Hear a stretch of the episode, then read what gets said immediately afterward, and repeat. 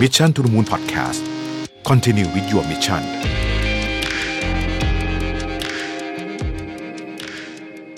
สวัสดีครับยินดีต้อนรับเข้าสู่ Mission to the Moon Podcast นะครับคุณอยู่กับประวิธานอุตสาหะครับ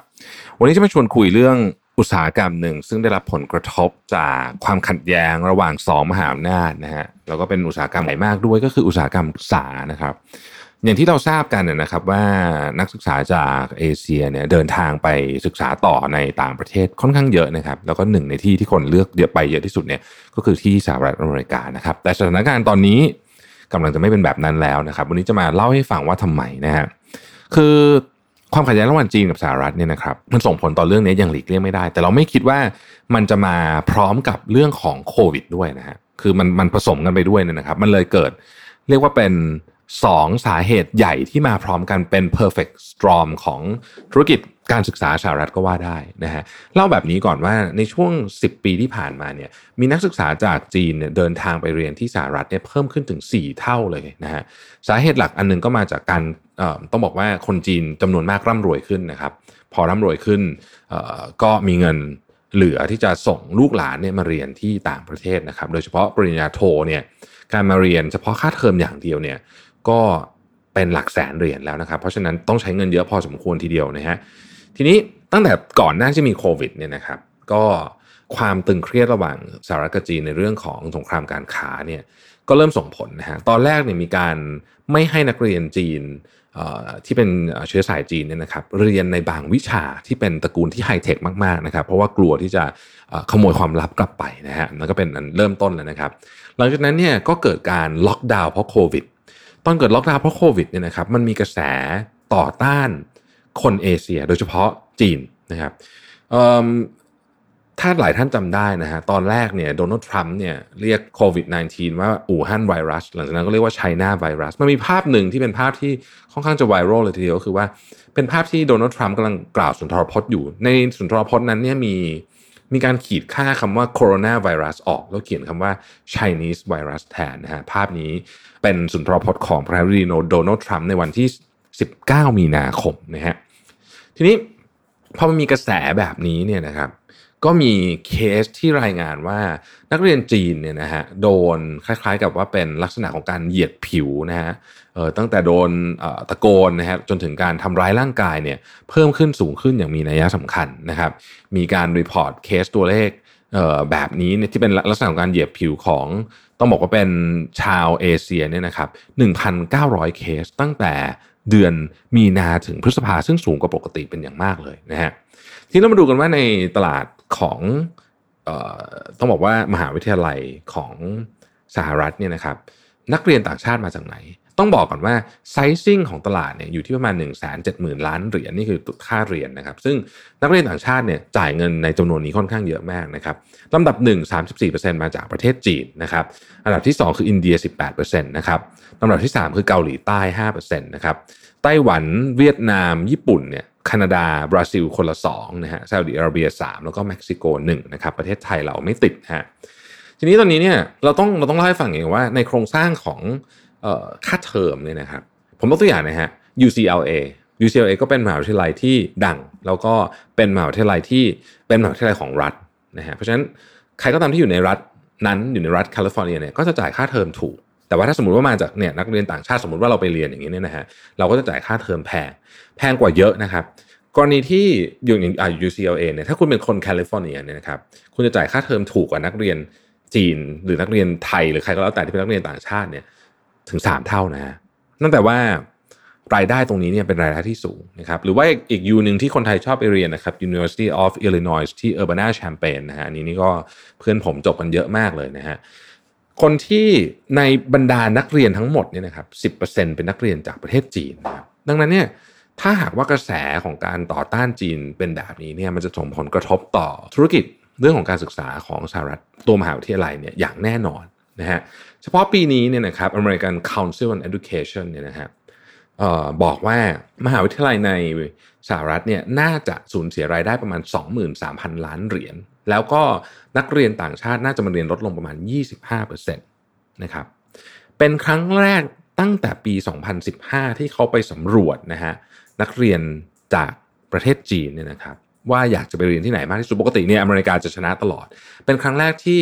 อังกฤษ ชนะนะฮะเป็นครั้งแรก อังกฤษตอนนี้เนี่ยได้รับความนิยม 42%ในขณะที่อเมริกาอยู่ที่ 37%นั่นหมายความว่าในปีต่อๆไปเนี่ยถ้ากระแสยังเป็นแบบนี้อยู่เนี่ยนะครับนักเรียนจากจีนเนี่ยก็คงจะเลือกไปเรียนที่อังกฤษมากกว่า สาเหตุหนึ่งก็บอกว่าไม่รู้ว่าความตึงเครียดอันเนี้ยความตึงเครียดที่ระหว่างจีนกับสหรัฐเนี่ยมันจะต่อเนื่องยาวนานไปขนาดไหนนะครับเขาบอกว่าเนี่ยอย่างสมมติว่า คุณไปเรียนมหาวิทยาลัยที่อเมริกาเอาแบบที่แพงหน่อยแล้วกันนะฮะ Brown University นี่ก็เป็นหนึ่งมหาวิทยาลัยที่ดังมากเนี่ย เอาเฉพาะค่าเรียน 2 ปีนะครับ กับค่ากินอยู่เนี่ย ก็จะตกประมาณสักแสนห้าหมื่นเหรียญนะฮะตอนหนึ่งคนนะครับ นั่นหมายความว่าเยอะมากเลยนะฮะเยอะมากเลยทีเดียว ทีนี้เนี่ยอ้าวมันมีอีกเซอร์เวยหนึ่งที่น่าสนใจก็คือเขาบอกว่าในเดือนกรกฎาคมที่ผ่านมาเนี่ยเจ็ดสิบสามเปอร์เซ็นต์เจ็ดสิบสามเปอร์เซ็นเลยนะครับ ของคนอเมริกันที่เป็นผู้ใหญ่ มีมุมมองต่อประเทศจีนเป็นลบ 73%ของคนอเมริกันที่เป็นผู้ใหญ่มีมุมมองต่อประเทศจีนเป็นลบนะครับเพิ่มขึ้นจาก 26%ในปี 2018 คืออันนี้เป็นข้อมูลที่แบบฟังดูน่าตกใจมากนะฮะข้อมูลนี้เป็นเซอร์เวยของ Powell Research Center คือคนอเมริกันมองประเทศจีนเป็นลบเนี่ยในปี 2018 เนี่ยแค่ 26%เอง ตอนนี้เพิ่มขึ้นเป็น 73%นั่นหมายความว่า แน่นอนว่า การที่เป็นคนจีนที่อเมริกาตอนนี้เนี่ยก็คงจะไม่ค่อยดีสักเท่าไหร่นะครับ คือไอ้เรื่องของการเหยียดผิวเนี่ย ผมเองก็เคยมีประสบการณ์เรื่องนี้นะฮะมันมีจริงแล้วมันก็ค่อนข้างที่จะหนักหนาสาหัสพอสมควรทีเดียวไม่ไม่ใช่ทุกคนนะครับ แต่ว่ามันก็เจอกันได้นะฮะเพราะฉะนั้นเขาก็คงจะอยากจะหลีกเลี่ยงนะทีนี้ถ้าเกิดว่าไม่ไปเรียนที่สหรัฐแล้วเนี่ยมหาวิทยาลัยระดับท็อปของโลกเนี่ยอยู่ที่ไหนบ้างอีกนะครับมหาวิทยาลัยระดับหนึ่งของโลกนะฮะ ในปีนี้เนี่ยนะครับปีการศึกษา 2020-2021เนี่ยคือออกซฟอร์ดนะครับลำดับหลังนั้น 2 3 4 5 เป็นอเมริกามาที่ 6 เป็น Cambridge นะครับแล้วก็กระโดดไปที่ 11 คือ Imperial College นะฮะหลังจากนั้นก็เป็นที่ 14 นะครับ ETH ที่ Zurich นะครับที่ 16 University College London นะฮะ UCL นะครับอังกฤษนะครับแล้วก็ที่ 18 University of Toronto นะครับมหาวิทยาลัยของจีนเนี่ยจริงๆ แล้วติดนะครับซิงหัว University เนี่ยนะครับ เข้ามาเป็นท็อป 20 ครั้งแรกในต้องบอกว่าตั้งแต่จัดระดับมหาวิทยาลัยระดับท็อปของโลกมาเลยก็ว่าได้นะครับลำดับที่ 23 นะครับปักกิ่ง University นะครับอันดับที่ 25 NUS นะครับ National University of Singapore นะฮะ27 London School of Economics นะครับ30 University of Edinburgh นะฮะ31 University of Melbourne นะฮะ32 คือ LMU ที่มิวนิกนะครับ34 UBC University of British Columbia นะครับ35 King's College London 36 Karolinska Institute ที่สวีเดนนะครับ36 เท่ากันนะครับ University of Tokyo นะครับ39 University of Hong Kong นะครับแม c เกลมาที่ 40นะฮะแคนาดานะครับ Technical University of Munich แล้วก็ Heidelberg University นะครับ41 42 จากเยอรมันนะครับ ประมาณนี้นะฮะแล้วก็ ยังยังมีอีกอะที่คุณคุณนะครับนันยางเทคโนโลยี University ที่ 47 นะครับ University of Manchester ที่ 51 นะฮะเท่ากับ University of Sydney นะครับ Kyoto University 54 นะฮะ um, Chinese University of Hong Kong นะครับที่ฮ่องกง 56 นะครับเป็นต้นนะฮะไอที่เว้นๆไปนี่ก็คือส่วนใหญ่ก็เป็นของอเมริกานะฮะทั้งสิ้น ทีนี้แม้ว่าจะมีโควิด -19 นะฮะก็ไม่ได้ทำให้ความต้องการการไปเรียนต่อต่างประเทศของนักนักเรียนจีนเนี่ยลดลงเลยนะครับ จากการ survey ครั้งล่าสุดจาก QS เนี่ยนะฮะบอกว่านักเรียนจีนที่ตัดสินใจไม่ไปเรียนต่อเนี่ยมีแค่สี่เปอร์เซ็นต์เท่านั้นเองนะฮะเพราะว่าเศรษฐกิจจีนไม่ได้กระทบหนักขนาดนั้น อย่างไรก็ดีเนี่ยต้องบอกว่าเรื่องของ education เป็น soft power นะครับเพราะฉะนั้นถ้าเกิดอเมริกาเสียตำแหน่งนี้ไปเนี่ยก็ต้องก็ต้องบอกว่าหนักหนาสาหัสทีเดียวในขณะที่ฝั่งอังกฤษเนี่ยเรียกว่าสนับสนุนกิจการนี้มากนะครับ ตอนนี้มี post study work visa ซึ่ง ก็เขาก็ทำให้ทุกอย่างมันดูง่ายขึ้นทั้งทั้งวีซ่าการเข้ามาเรียนแล้วก็ post study work visa ก็ง่ายขึ้นด้วยนะครับ อังกฤษจึงเป็นที่ที่ตอนนี้ต้องบอกว่ามาลำดับต้นๆเลยนะฮะของ choice ที่นักเรียนเอเชียอยากไปแล้วกัน ต้องบอกว่าไม่ใช่เฉพาะที่จีน แต่เขาไปถามนักเรียนจากจากเอเชียนะครับรวมถึงแถบบ้านเราด้วยเนี่ยว่าอยากไปเรียนที่ไหนเนี่ยนะฮะ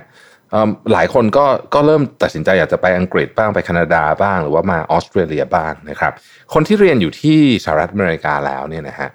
นักเรียนเอเชียนะครับโดยรวมๆเลยนะครับ 24%บอกว่าคิดว่าจะไป คิดว่าจะไปเรียนที่อื่น คิดว่าไม่ไม่อยากเรียนที่นี่แล้ว 35%คิดว่าตัดสินใจอยู่นะฮะแล้วก็ 41%เนี่ยบอกว่าไม่ไปยังยังอยู่ยังคิดยังอยู่ที่อเมริกานะครับคำถามก็คือว่าถ้าเกิดอยากจะไป ถ้าอยากจะจะไม่อยากเรียนที่อเมริกาแล้วเนี่ยทำไมนะครับลำดับหนึ่งก็คือวีซ่ากับ immigration policy นโยบายเรื่องของการตรวจคนเข้าเมืองมาประมาณเกือบเกือบหกสิบเปอร์เซ็นต์นะครับแต่ใกล้กันมากเลยก็คือตัวรัฐบาลของทรัมป์แล้วอันที่สามก็คือว่า anti-Asian sentiment คือความรู้สึกถูกเหยียดผิวนะฮะ